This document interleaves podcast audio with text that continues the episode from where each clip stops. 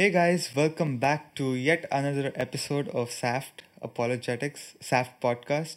And it's been a long time since I've been back on uh, Yep. the podcast because there has been a lot happening at my end. But I'm really glad to be back with you all and with you, Jacob. It's been so long. Uh, nice to see you. You're, as always, looking evergreen, handsome. And okay, let me ask you this question. I've been wanting to ask this. What's the secret behind this, Jacob? Uh, well, first of all, let me start off by saying the audience that we are testing out a new recording setup. So, which is my audio is suboptimal. Oh, yeah. Um, so, kindly forgive us for that. We will resolve this within the next episode as well. Um, that being said, uh, there isn't. Um, the, the audience might be thinking right now that these guys are supposed to get into casual uh, conversation, not cringe conversation. Um, so there isn't any secret to the the way I look or how I look. I mean, if if I were One Punch Man, maybe I would have said stuff like, "Oh, the secret to whatever there is would be 100 sit-ups, 100 push-ups, 10 kilometers runs and stuff." But I'm the One Punch Man, so yeah. Yeah, I wouldn't believe that as well. So, yeah.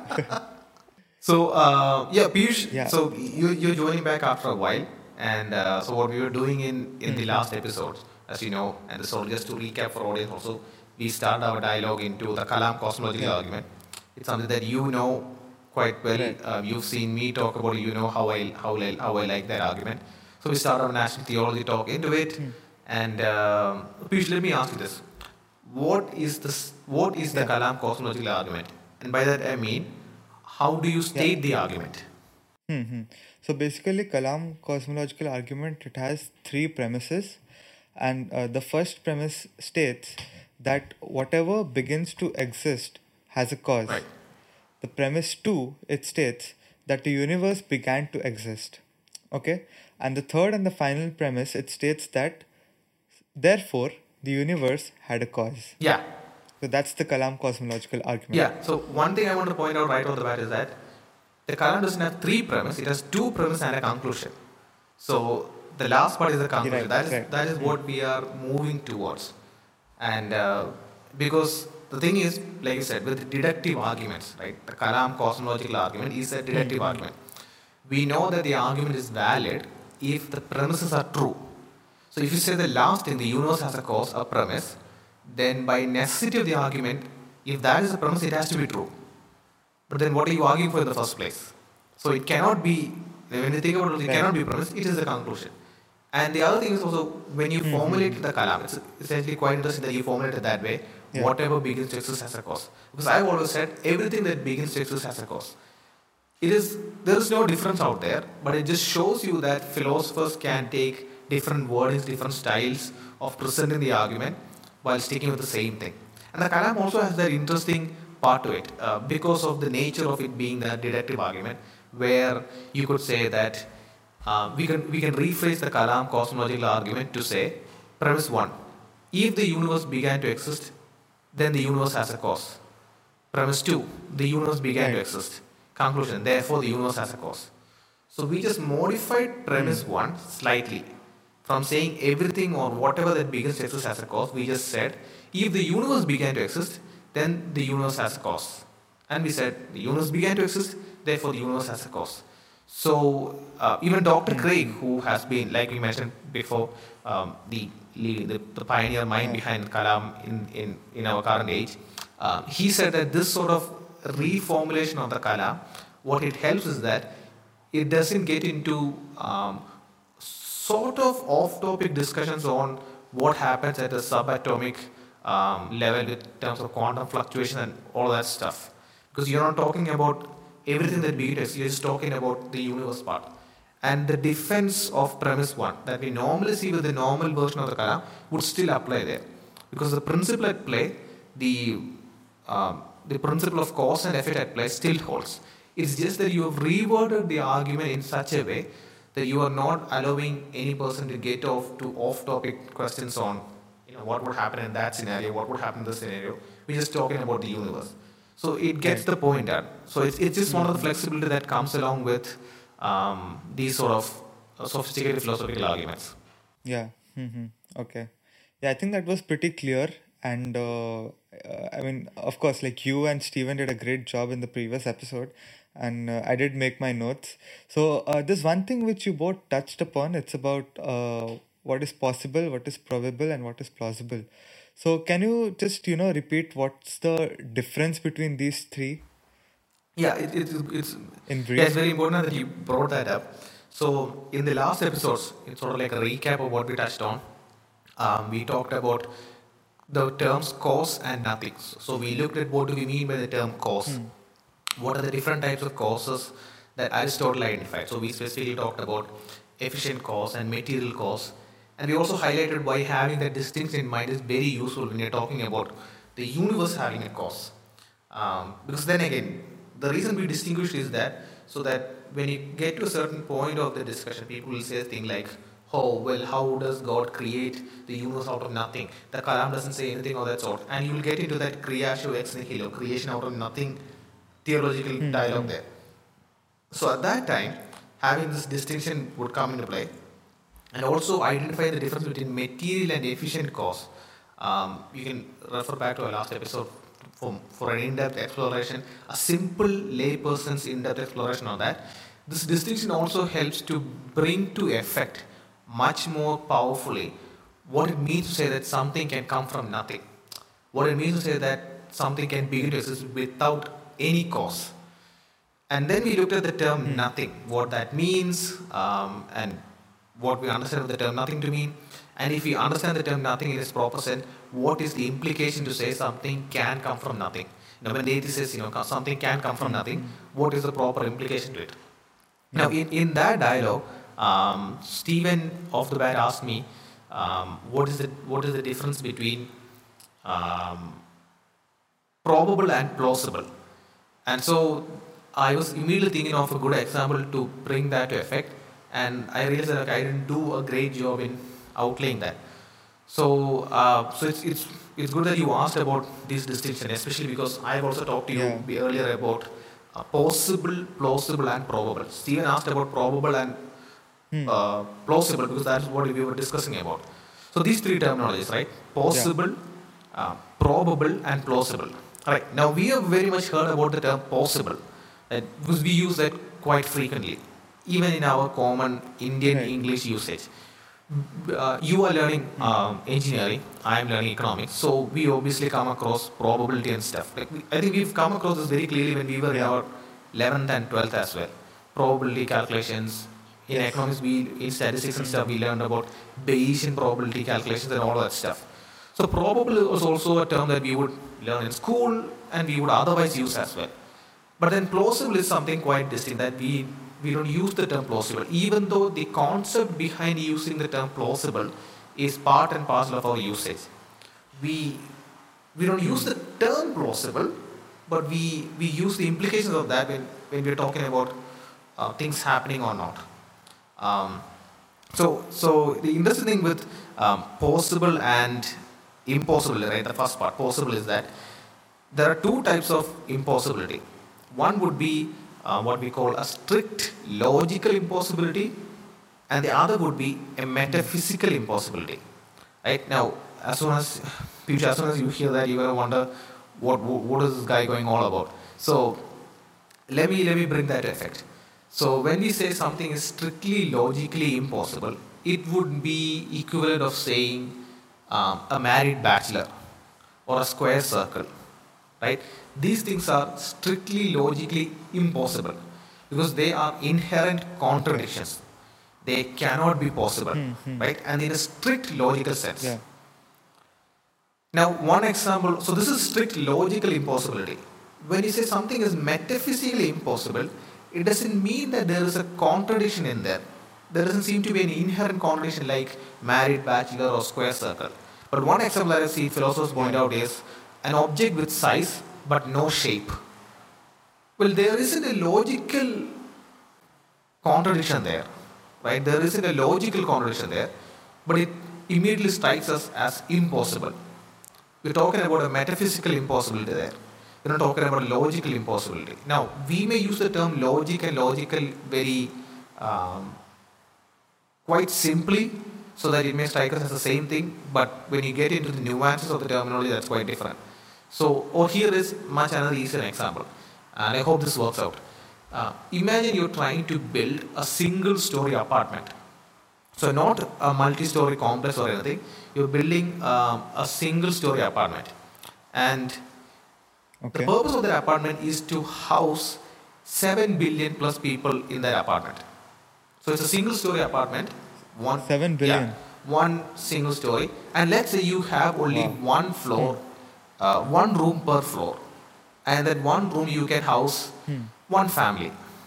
Let, let whatever be that size. Okay. So you immediately see that even though there's nothing logically contradictory in that concept, it strikes us as an impossible thing to do. It is metaphysically impossible to achieve. So this is sort of the distinction that would come into play with when philosophers talk about things like Hilbert's hotel. So an infinite a hotel with infinite rooms and infinite number of people turn up there. Well, there's nothing logically Yeah. impossible there, like a married bachelor or a square circle. But then you get into the nuances and you, when you get into the weird details, uh, into, into the weed of the details of what happens when an infinite number of people check out of hotel with infinite number of rooms, then it starts bringing up problems as such.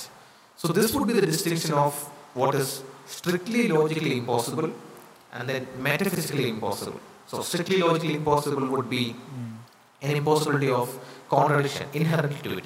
You cannot actualize it in reality. A metaphysical impossibility doesn't deal with strictly logical impossibility. There's nothing contradictory out there, but it is impossible to bring it out uh, really out there in reality because of the constraints of that concept. So, like say, you know, an object with size but no shape.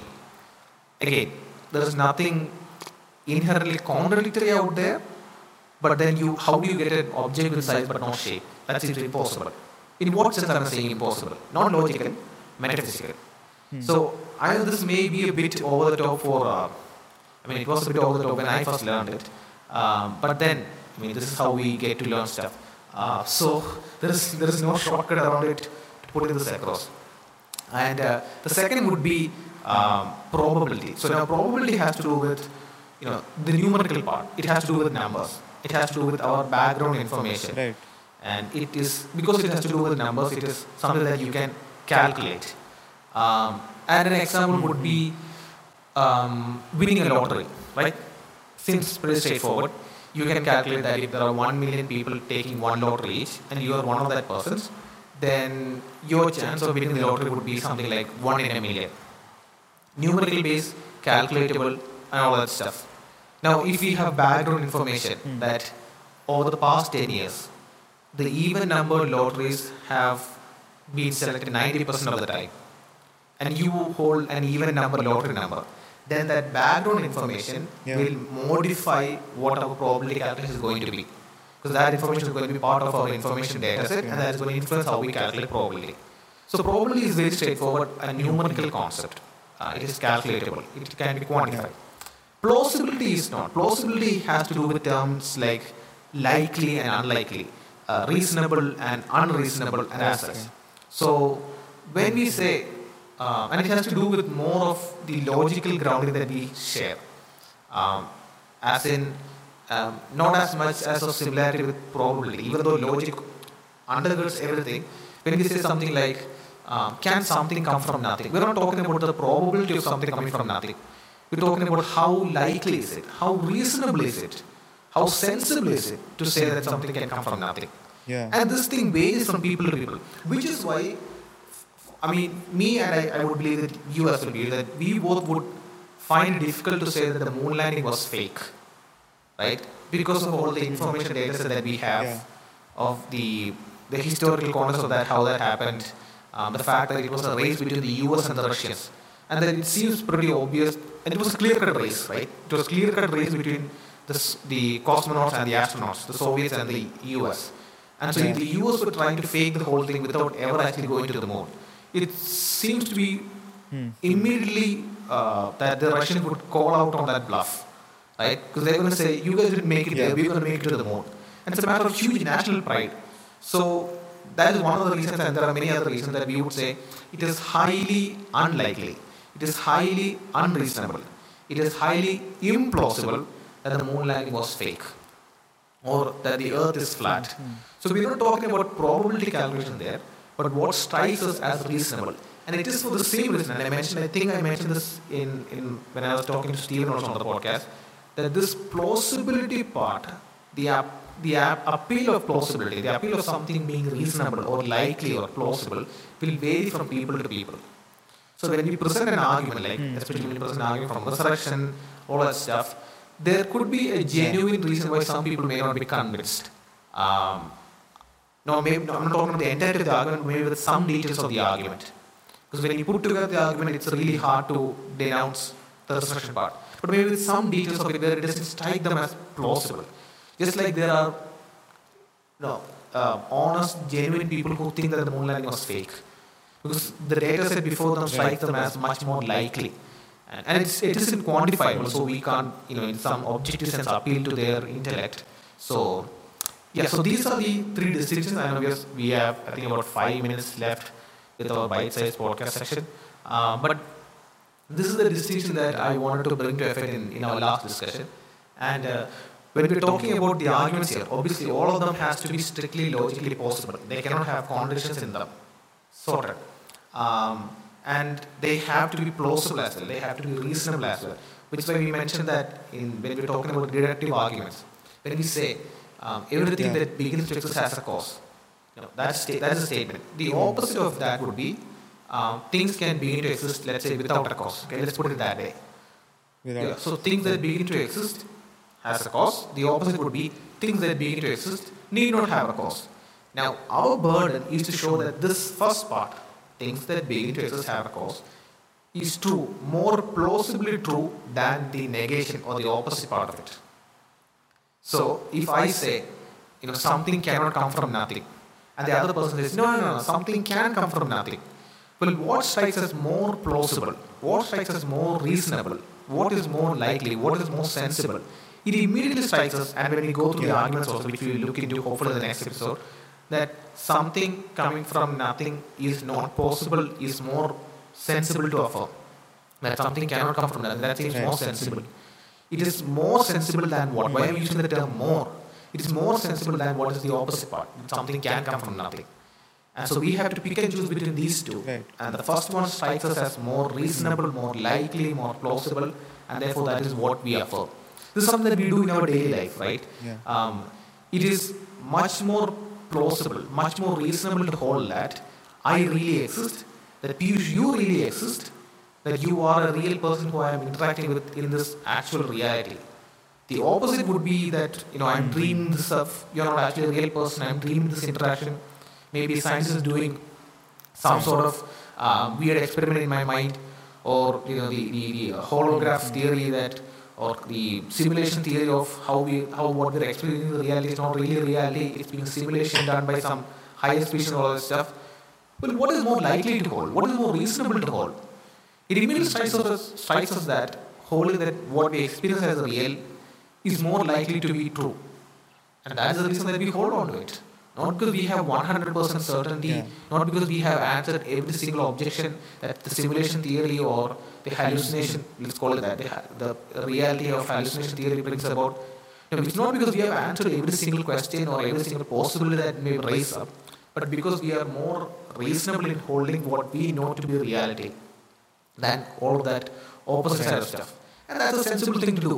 And so the same thing that we appeal to when we get into the into the argument for why something cannot come from nothing, why everything that begins to exist has a cause. And then when we get to the premise too that the universe began to exist, we are appealing to philosophical and scientific arguments. So one immediately follows the other, and you get to the conclusion that what is the conclusion, Piyush? Uh, I mean, uh, actually, I didn't quite get you. Can you please repeat? Okay, if you tell me that you do not get what I've been speaking for the past 15 minutes, then we're gonna have a different, different call.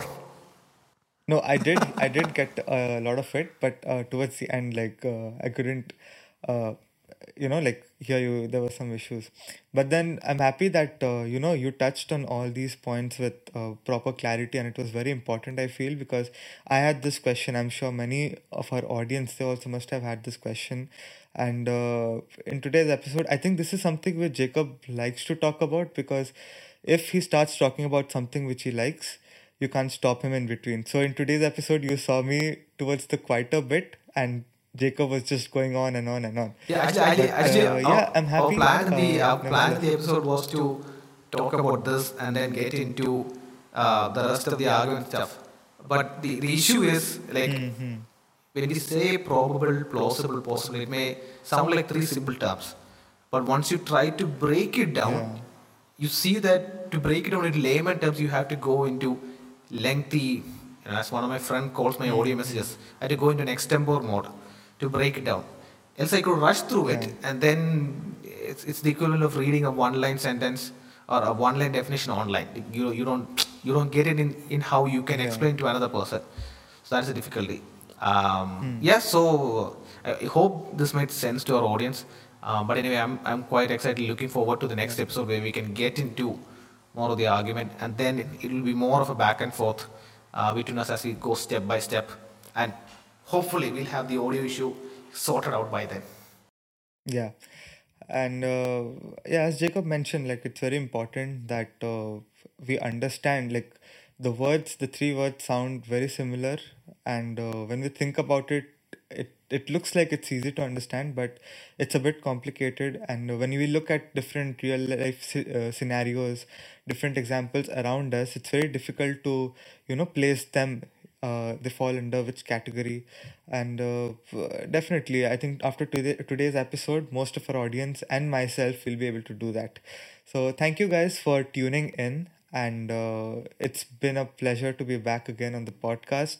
And our playlist this playlist the entire natural theology playlist is available on youtube. So i recommend that you go ahead and listen to us from episode 1 of this series.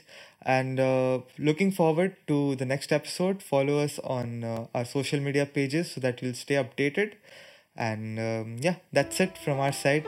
Uh, this is jacob and ankit signing off Thank you for listening to this episode. If you enjoy SAFT Podcast, do consider rating us on Apple Podcasts or Podchaser. You can connect with us on Facebook, Instagram, Twitter, and YouTube, and know more about us at www.saftapologetics.com.